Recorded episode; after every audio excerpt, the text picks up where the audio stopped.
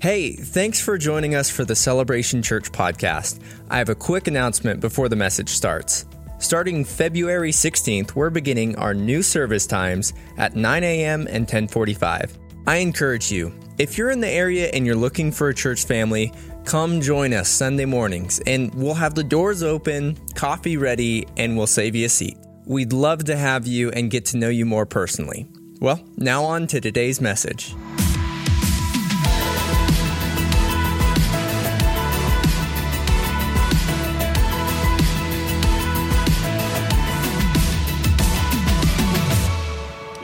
Difficult seasons. Anybody else ever go through a difficult? Come on, like life. Life is great until you're about like 14, 12, 14 years old, and you realize like actually like Jesus' promise is that life in this life you will have trouble. Like that's what's going to happen. Some of you are like 12 years old. Try seven. I, I, watched Frozen recently, and um, uh, the Frozen 2. Anybody else see Frozen 2? I, loved what um, the, the, song uh, from, from Mr. Olaf. He, sang this song. It says this uh, Things will all make sense when I am older. Someday I will see that this makes sense. One day when I am old and wise, I'll think back and realize these things were all completely normal events. There's another line later when he says this. He says, Because when you're older, absolutely everything makes sense. no. But the truth is, we, we go through seasons in life when it just doesn't make sense. And we try to rationalize it by thinking, you know, it, will all work out in the end, it'll, it'll all make sense. But, but what's really going on is we're going through seasons. You're going through a hallway with God. And I, want you to know that the, the hallway that maybe you're going through now, or maybe you've already gone through, or for anybody in this room that you will go through, the transition you will go through was never about getting you out of Egypt. It was all about getting you back to the promise of God. You thought that God's great desire for your life was to get you to be free from your addiction was to get you uh, away from the things that held you bound. And what I'm here to tell you today is that was actually not the point. That is simply a point on the road back to the promises of God. It's one thing to get out of your mess, it's another thing to get into the promise of God. It's a one thing to claim, like, Lord, I'm going to be free from, from, from my anger issues, or I'm going to be free from my rebellious attitude, or I'm going to be free from my resentment. But it's a completely different thing to enter into a place where you bless those that persecute you, where you pray for those that despitefully use you. It's not God's desire just to get the mess out of you. It's God's desire to get you to a place of promise in your life.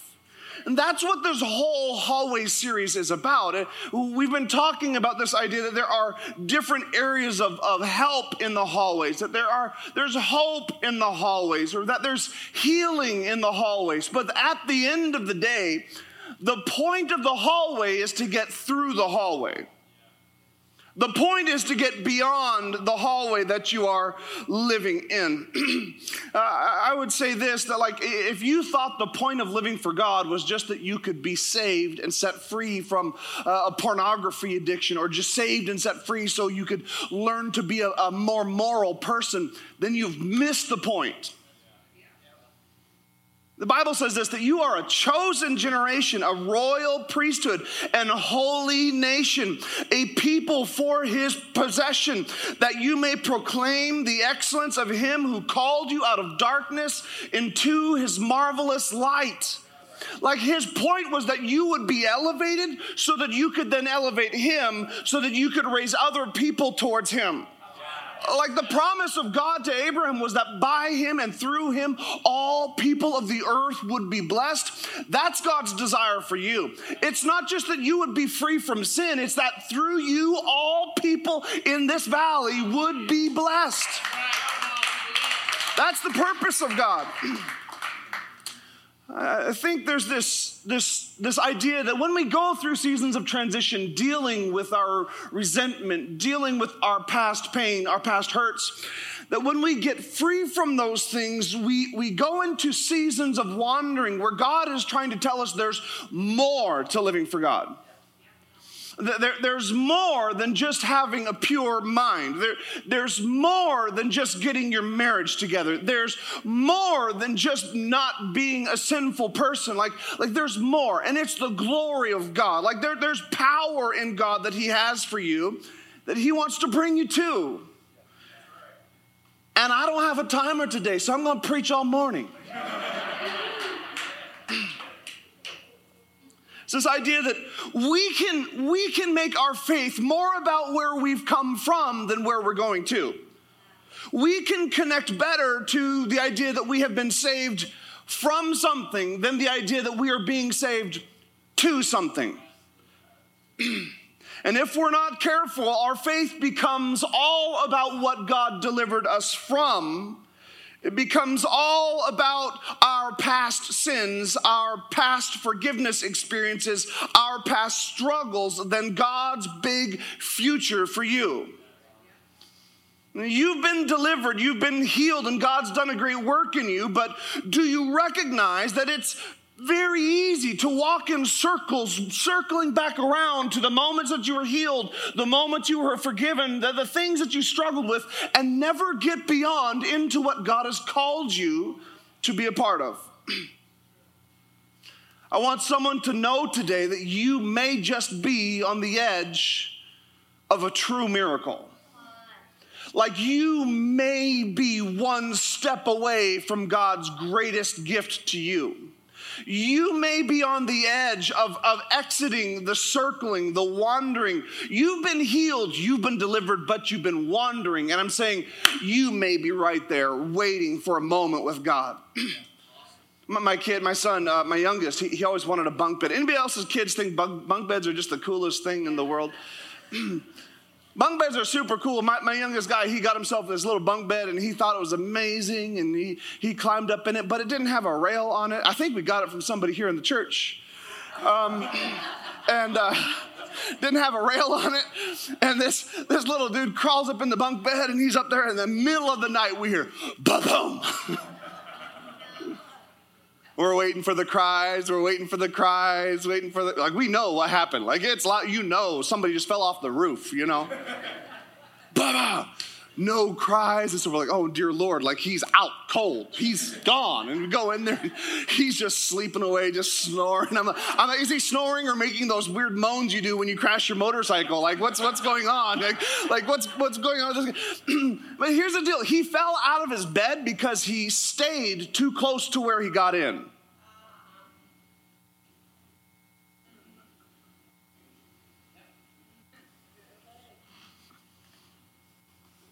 How many of us struggle in our walk with God because we stay too close to where we got in?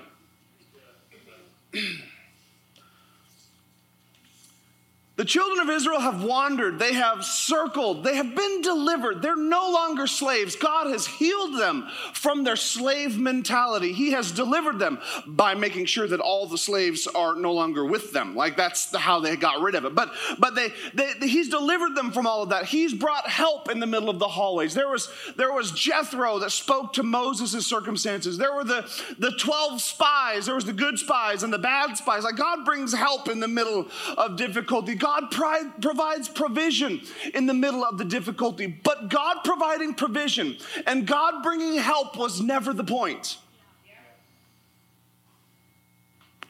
And there's one thing standing between them and the promised land. That one thing is a river called the Jordan River. One thing. Uh, recently, this, this past year, I was able to go to the Jordan River. This is me right here. Uh, there. You don't have pictures? Oh, I did put pictures. I didn't include them. Well, I was going to show you a picture of me getting baptized so that those of you that didn't think I was saved, I could prove it. Jordan River is not a big river. It's, it's like uh, the river is as wide as this room is deep. and you can wade out into the middle of the river. And there's little fish in the river that nibble at your legs while you're getting baptized in it. So, for those of you that want to come with me next year to go to the Jordan River and you're going to get baptized in it, just get ready. Shave your legs so they got nothing to bite. but here's the deal they show up at the Jordan River, and it's really it's an insignificant river. Like by some standards, it should be a creek, a creek, depending on where you're from. And the first time they arrive at the Jordan River, they didn't cross the Jordan River because they were afraid of what was beyond it. And the second time they arrive at the Jordan River, there's this moment where they actually pause and wait and catch a deep breath. It's something they could have waded across. Even those that don't swim, I'm sure they could have figured it out.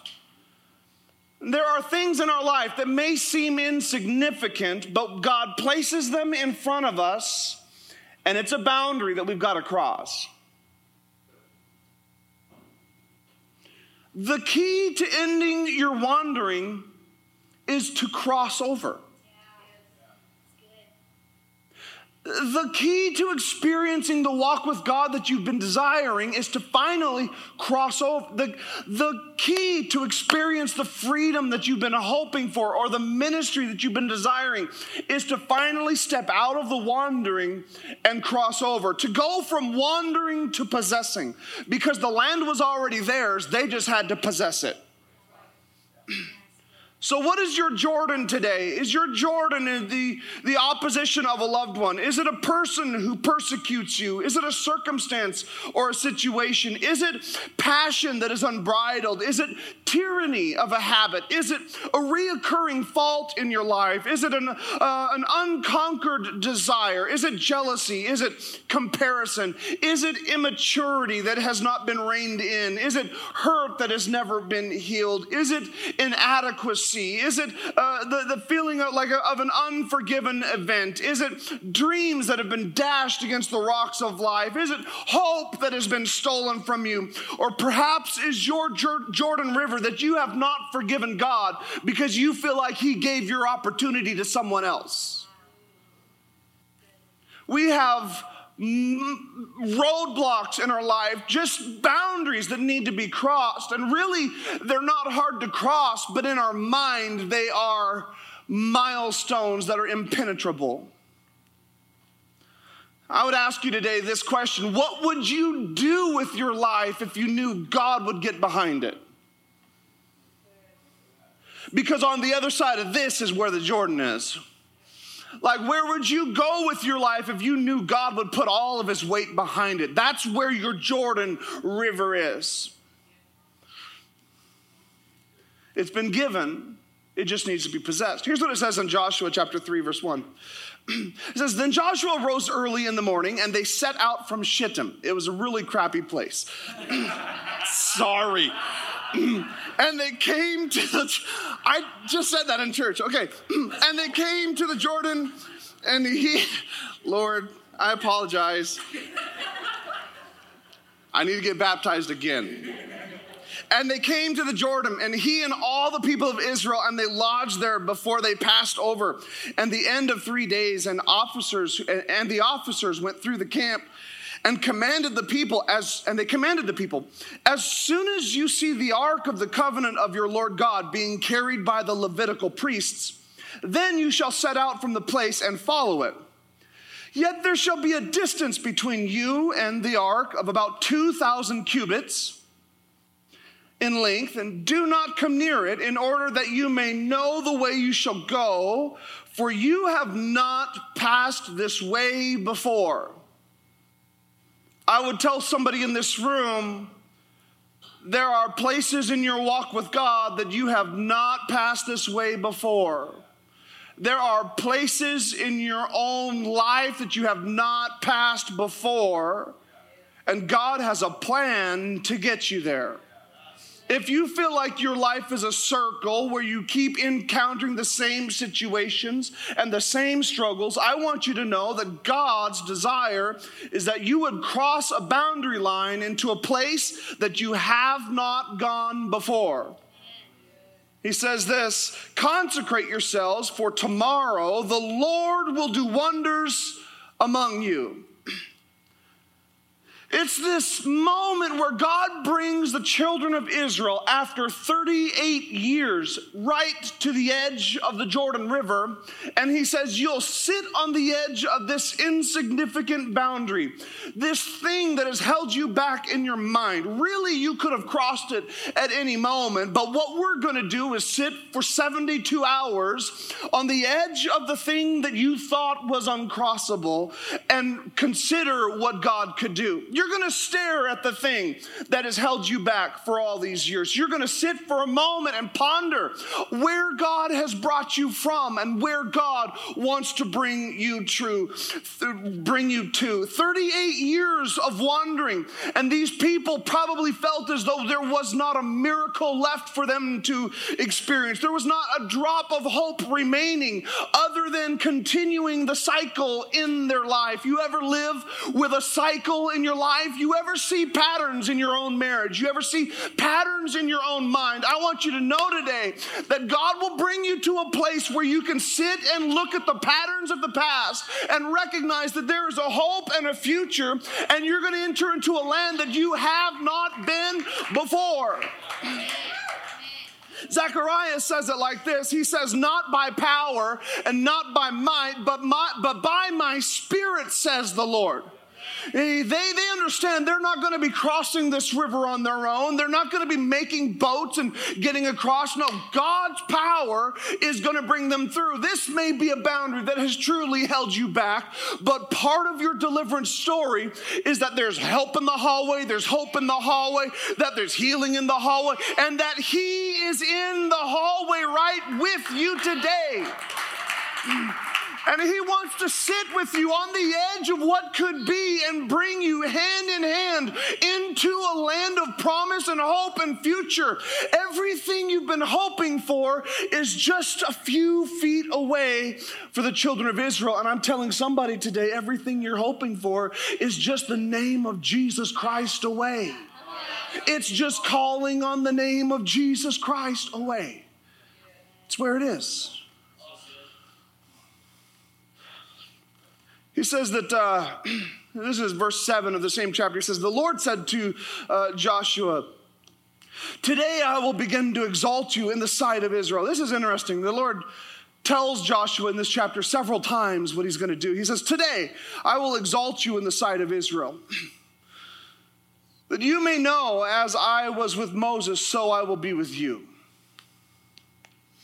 And as for you, command the priests who bear the ark of the covenant, when you come to the brink of the waters of the Jordan, you shall stand still in the Jordan.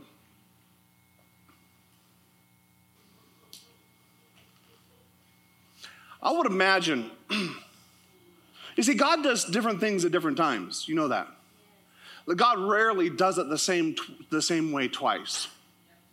The moment we get a plan and a strategy, God's like, eh, you're too relying, you're relying on your plan or your strategy. The, the, the, this is why we should never be uh, like uh, sold out to uh, a model. You know what I'm saying? Like some people like, oh, like the mega church is the only way to go. And other people like, oh, the house church is the only way to go. No, like neither of those are the only way to go. Jesus is the only way to go. The model does not matter, the message matters. And as long as the message is being brought in its fullness, it doesn't matter. I would imagine in this situation, like Joshua's telling the priest, he says, okay, um, I know we've done water crossings before, but this time you're to go in the water, folk. Imagine if Moses was still alive. If the, you know what I'm saying? Like, imagine if the old, like, he'd, he'd experienced the glory of God. Moses would have been like, ah, like they're about to step into the water, and Moses would have been coming, he'd have been like running down the bank of the river, like, stop, stop, you need a stick. God parts waters with sticks. Like runs over to, he's like, no, where's it? Like, find the stick. Somebody find a stick. You're out of the will of God. Don't get wet.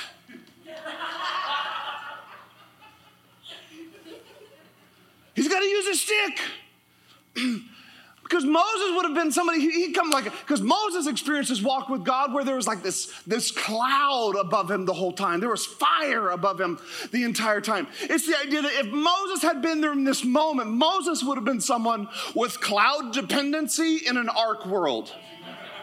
Because a cloud is supernatural, a fire is supernatural. And although the ark contains a supernatural, it just doesn't look the same anymore that music just doesn't feel the same.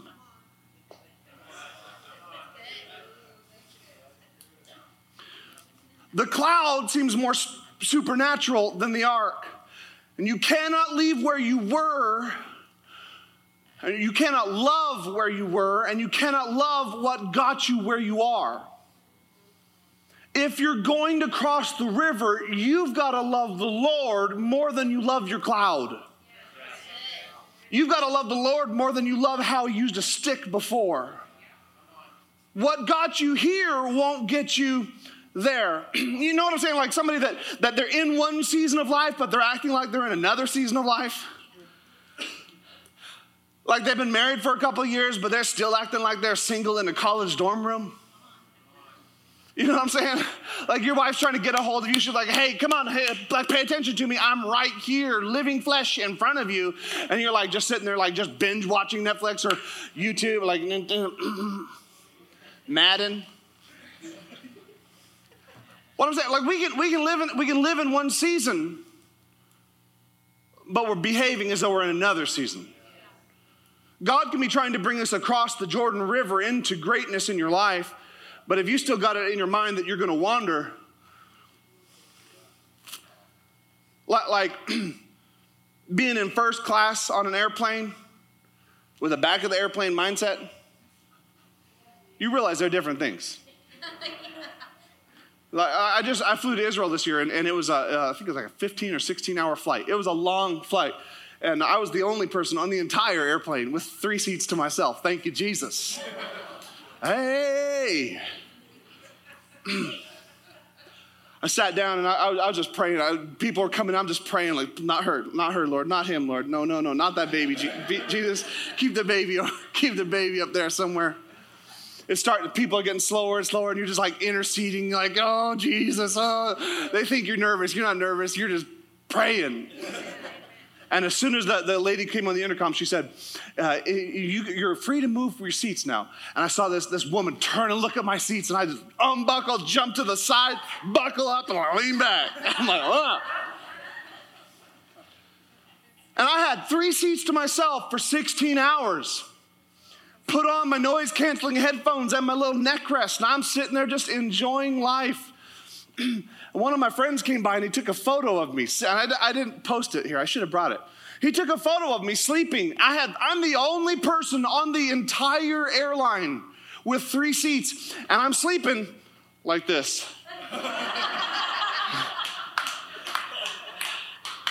Because I had a back of the plane mentality when I had all three seats to myself. Everybody else was like, why didn't you just flip up the armrest and lay down? Because my mentality said, I'm still at the back of the plane.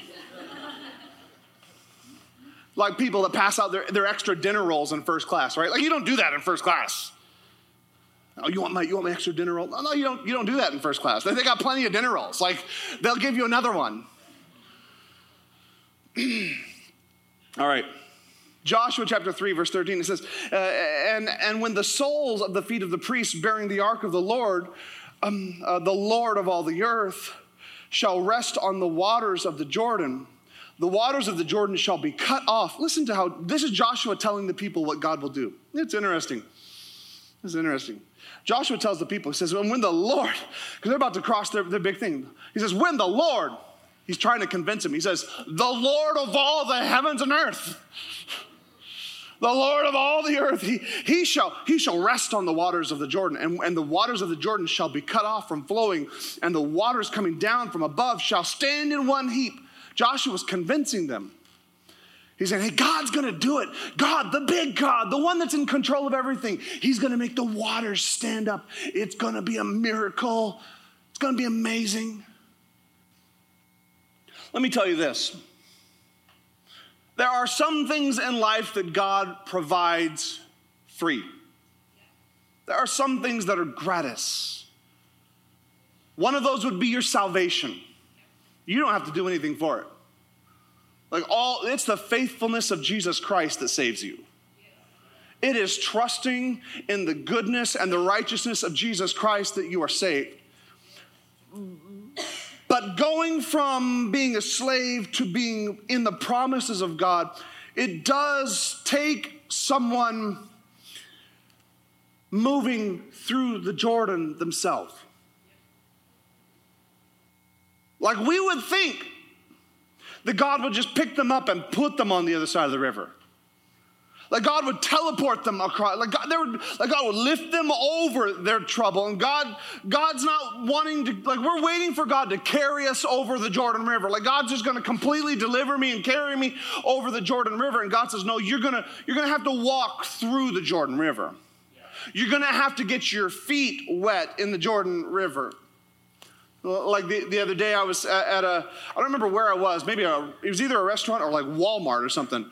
And standing in front of a, it was a paper, paper towel dispenser in the men's restroom. I'm sitting there like,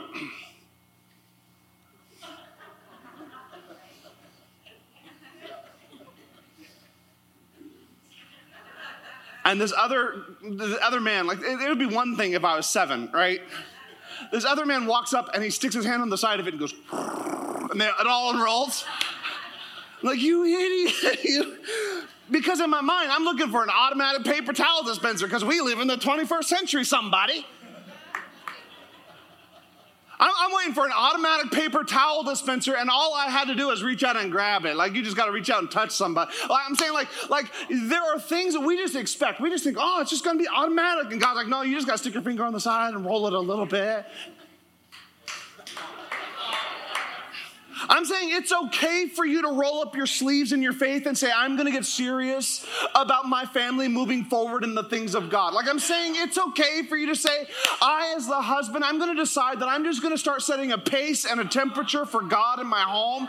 And, and that's okay. Like, like it's okay for someone to say, I'm going to roll up my sleeves and I'm going to give God everything. Like I'm going to roll up my sleeves and begin to step into that area of ministry. Like maybe God called you to help homeless people. And you're like, I'm just waiting for God to drop it in my lap. No, God works through closed doors more than He works through open doors. Start pushing doors to see which ones are open. Yeah. All right. It's the hardest thing standing in the middle. You know what I'm saying? Like it's it's a difficult thing walking through the middle of the river. Here's what it said Joshua, this is in verse 15 now. This is God actually telling us what's happening. Moses or Joshua had told the people, when your feet touch the waters, the Lord's presence is going to be on the waters, and he's going to pile up the water. This is what actually happens. And as soon as those bearing the ark had come as far as the Jordan, and the feet of the priests of the ark were dipped in the brink of the water, now the Jordan overflows its bank throughout all the time of the harvest. So that's a little note that God didn't include earlier. He said the, the river's going to be overflowing. So it was a river that was maybe 40 feet across. Now it's a river that's about 140 feet across, and it's raging with trees flowing down it and, and debris flowing. Like now it's dangerous. It's interesting that for God to really get us to the other side, He uses things that are insignificant in and of themselves, but He waits until they escalate. like that problem in your marriage wasn't a big deal, but now, like, we need to get to the other side. He waits until they escalate. That's because at that point there's desperation. When it was mild, the children of Israel were able to say, ah, it's not a big deal. Like they're, they're, they're dangerous over there. We're comfortable over here. But once it gets dangerous and he escalates it, now you got to cross. He says this, then the waters came down. So the, the, the priests are in the water at this point. says the waters coming down from above stood up and rose in a heap, just like Joshua said, very far away. at Adam, the city that is by, beside uh, Zareth. And those flowing down toward the Sea of Arabah, the great salt sea, they were completely cut off, and the people passed over opposite Jericho. Why is it giving us all these details? Because Joshua said, when your feet touch the waters, the presence of the Lord is going to be on the waters. And the Lord's going to raise this water up and you're going to walk through on dry land. But God shows up when they walk across the waters and said, I'm going to lift the water up at a city called Adam, which is 18 miles north of Jericho.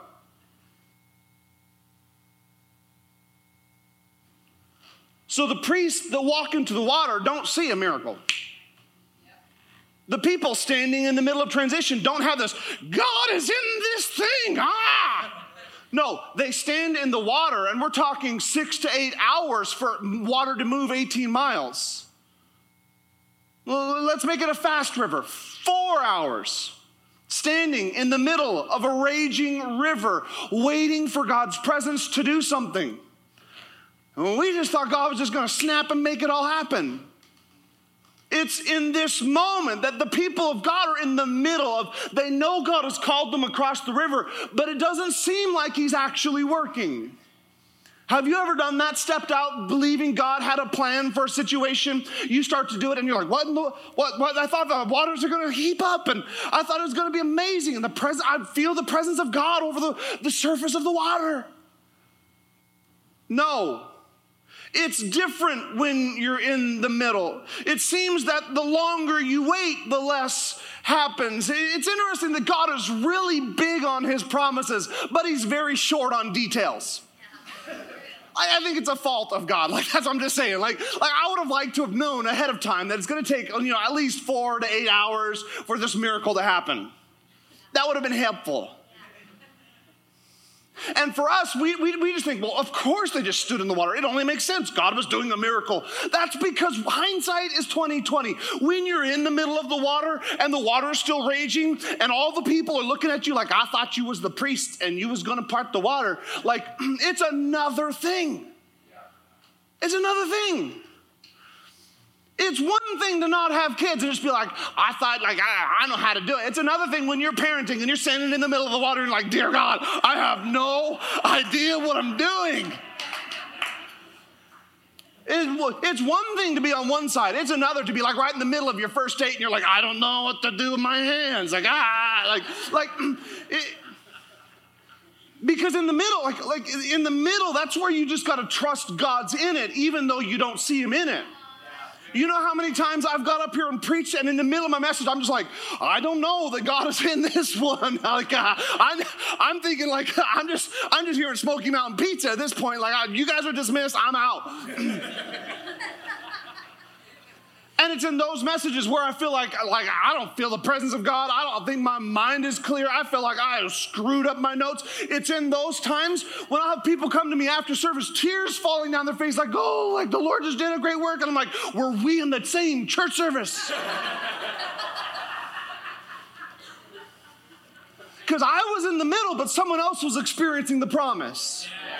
I'm telling somebody, like, you can get through this if you would just stand firm on the promises of God in the middle of a torrential downpour. Like, if you would just stand firm, saying, No, I'm going to stand in the gap with my family, I'm going to stand in the gap for what God is doing in my life, He will do a miracle in your life.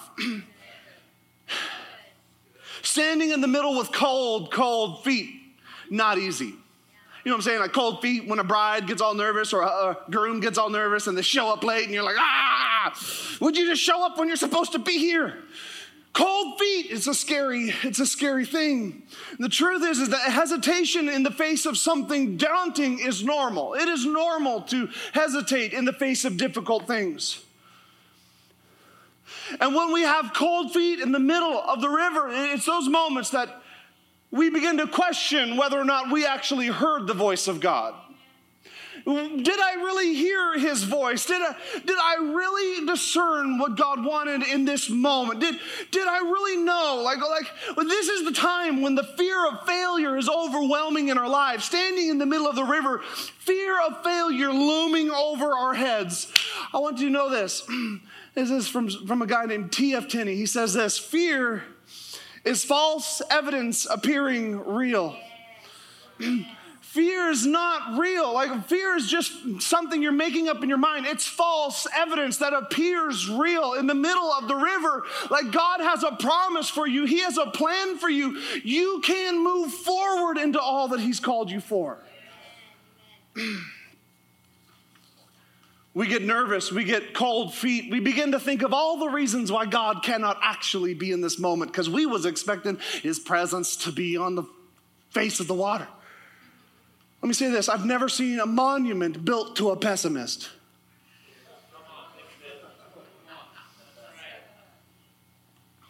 And just because nothing's happening doesn't mean that your faith is a failure. Sometimes it means standing firm because here's the big surprise, American Christians. The word faith does not mean a purple blob that we use to manipulate God to do what we want him to do. The word faith is a Greek word, pisteuo, and pisteuo means trust. So anytime you read the word faith, you can substitute it with the word trust. And what I'm saying is that there's no other place you're going to trust God more than when you're standing in the middle of a river. You're not saying, God, I'm going to make you do what I want you to do because you're my holy vending machine. No, what you're saying is, God, I trust you even though I don't see what's going on right now, even though I've got cold feet and I want to run, even though in my mind right now the Pharaoh I know is better than the Moses that I don't know. Like, I'm going to trust you that you will bring me through this thing. That's what faith looks like. That's where miracles come from. It's saying, God, I trust you. Whether you heal me or not, I trust you. I believe you got the power to heal me. But if you don't heal me, you're going to take me to your heaven anyway. All right. I'm trying. You ever talk yourself out of something? I know, baby. You gotta you gotta have a good cheerleader sometimes. It's important that you support your spouse. Come on. Hey. You ever talk yourself out of something? You're like, I, I, really, I really should do this. I really should go to the gym. It is January 1st. I really should go to the gym. But the truth is, they just opened a brand new donut shop down Cleveland Boulevard. And it's open at the same time as the gym's open, so we can talk ourselves out of all sorts of things. You get a you, you got a speeding ticket and you were trying your best. You were just like backpedaling, like ah, trying to talk talk yourself out of it. you were going to ask her on a date. You start talking yourself out of it, like, nah, she'll probably say no, or she'll look at me funny. No, Step it up. Amen. You've been in a church service, I preached my guts out, and you felt the Lord speak to you, and you talked yourself out of it.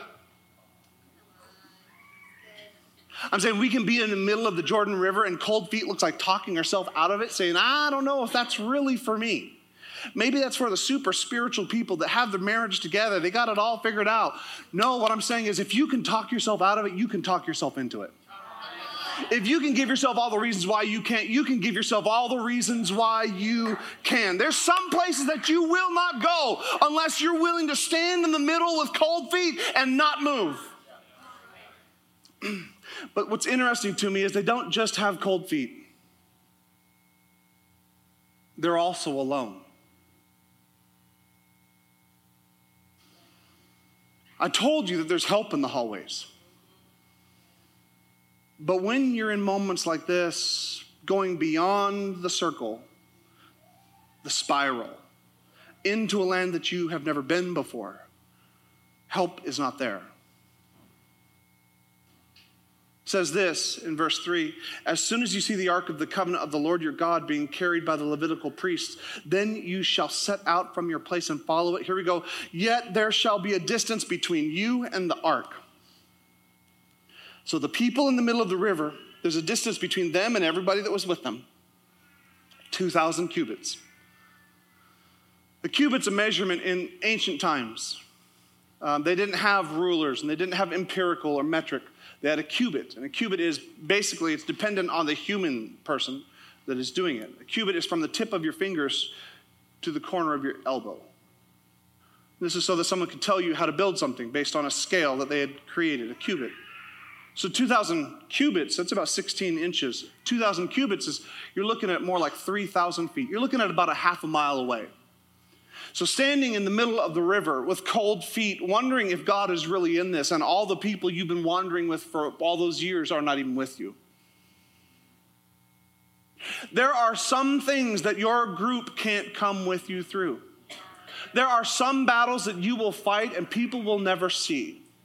There are some discussions you've had internally that no one else will know about. There, there are some seasons of life that you'll go through some of the most pain and you'll win victories that no one will ever celebrate you for. But it is in those times when you're crossing a river it's in those seasons where you know what I'm not depending on the voices of other people. I don't have other people. They don't they're not even listening to me. In fact, quite frankly, I feel all alone. It's in those moments when you're able to recognize that he is in the hallway, that the Lord God is in the hallway. He's with you in the middle of it all. Maybe not all your friends, maybe not all your advisors or mentors or role models, but in the middle of those moments you can turn to the Lord because he is with you.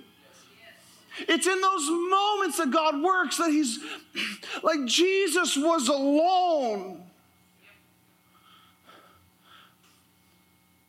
Adam, Adam was alone. Eve was created after Adam. If Eve and Adam were created at the same time, it would have told us that they were created at the same time. It says it's not good to be alone, but it also, because she wasn't made at the same time as him, we know that we can be alone and we've experienced being alone. It's like Jesus was alone in the garden and he, he, he's sitting alone and he turns to his disciples and he says, Could you not tarry one hour? Just, just I'm in the middle of a river. I just need you to be with me, but you couldn't. You were 3,000 feet away. You ever have people that are close to you, but they're all, they feel like they're 3,000 feet away? They're in the same room as you, but they're miles away.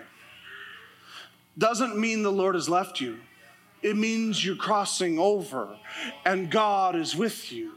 It's like Peter, he says, Jesus, I'm your ride or die. I'm not going anywhere. Peter, Peter, I'm, I'm not leaving. And the Lord says to him, He says, Peter, before you lay your head down tonight, you're going to deny me three times. Peter was over promising on something his soul could not deliver. Because there are some places that we must go alone. You, you may want to you may want to work on your marriage, but what I'm telling you is it, it might just boil down to you digging deep and putting wells in your life. It might, it might not actually look like a, a, a three step process to a better financial life. Maybe it looks like digging down deep into identifying who God has called you to really be. Paul, in, in his letters, as he's getting ready to be beheaded by the Romans, he, he starts calling on the names of all the people. He says, send this person, send this person. And he starts, it goes farther and he starts saying this, that this person deserted me and this person deserted me. And even this person left me. And it's easy to say, did I get it all wrong? And Paul died alone. Sometimes you have to go through a hallway alone, but he's with you in a hallway.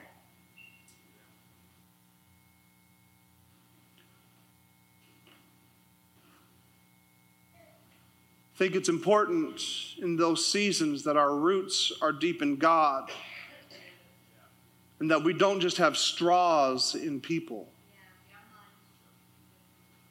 We can have straws into our family members or our parents or our pastor or our small group leader, and we think it's a walk with God, but the moment they're gone, we feel dry and empty, and we say, There's no love here. Like nobody loves me here anymore. Like no, nobody even cares. No, what that is, is you don't have roots. You're looking for a straw.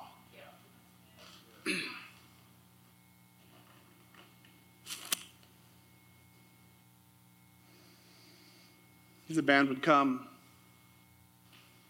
When we have straws and we're in the middle of the river, we're looking for other people to give us strength and connection. And I'm here to tell you today that the way you cross the river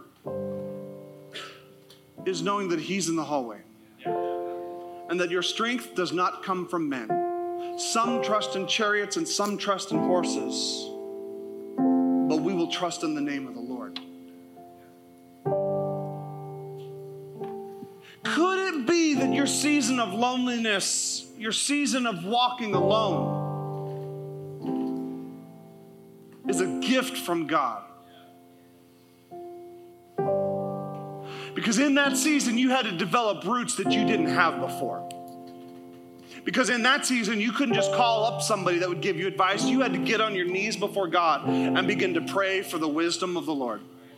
Like, could it be that in those difficult times where we feel like no one else cares and no one else sees us, the truth is they're still with you. They're just back because you're in transition and they're not. And maybe God is trying to teach you that Jesus Christ alone is enough. Jesus alone. Maybe he's trying to tell you what you really need most in your hallway is the Lord. Maybe the one thing you need the most is Jesus Christ in your life. Would you stand with me today?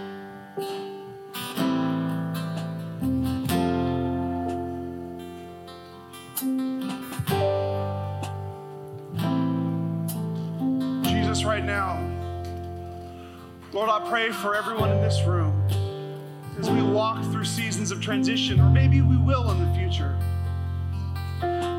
When those moments where we have cold feet and we feel far from everyone else, Lord, that we would not lose hope and we would not lose faith, but that our trust would remain firm. Lord, that we wouldn't be upset because our expectation was you would be on the water and you showed up 18 miles upstream. God, that our firm faith would be in you and it wouldn't be in a preacher, it wouldn't be in a YouTube preacher, and it wouldn't be in a small group leader, and it wouldn't be in our parents. God, I pray that right now our faith and our hope and our trust would be in you. Right now, with everybody, your eyes are closed, your heads are down. Here's what I want to say. Maybe there's someone in this room today, and for you, you're like, you know what, that's me. I, I feel like I've had cold feet in this whole thing, and I feel alone. And, and you're right, what I need most is Jesus in the hallway. I don't need another voice. I need Jesus right now. If that's you, show me your hand. Everyone else's heads are down. Come on, look at that. All across the room. Come on. Come on, people. Come on, that's a heart crying out for the Lord. So right now, we're going to turn to him. I just want you to make these, these words your own, and we're just going to call on the name of Jesus. Lord Jesus, I've, I'm done trying to do things on my own. God, I've tried to walk my own way, and I've tried to pull things and make this world happen. I've tried to do my own thing. And right now, God, I've realized that I cannot do my own thing anymore. And so I'm turning away from my old ways and my old way of thinking about life.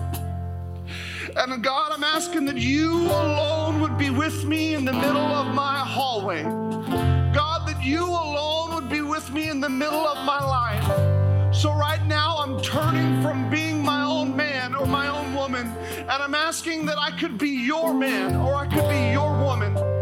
So, Lord, Jesus, I'm asking you to be the Lord of my life, to be my God, to be my hope and my direction. And I promise right now, I'm going to follow you and I'm going to follow your lead with the best that I've got.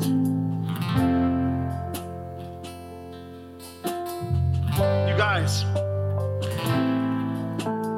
in heaven right now,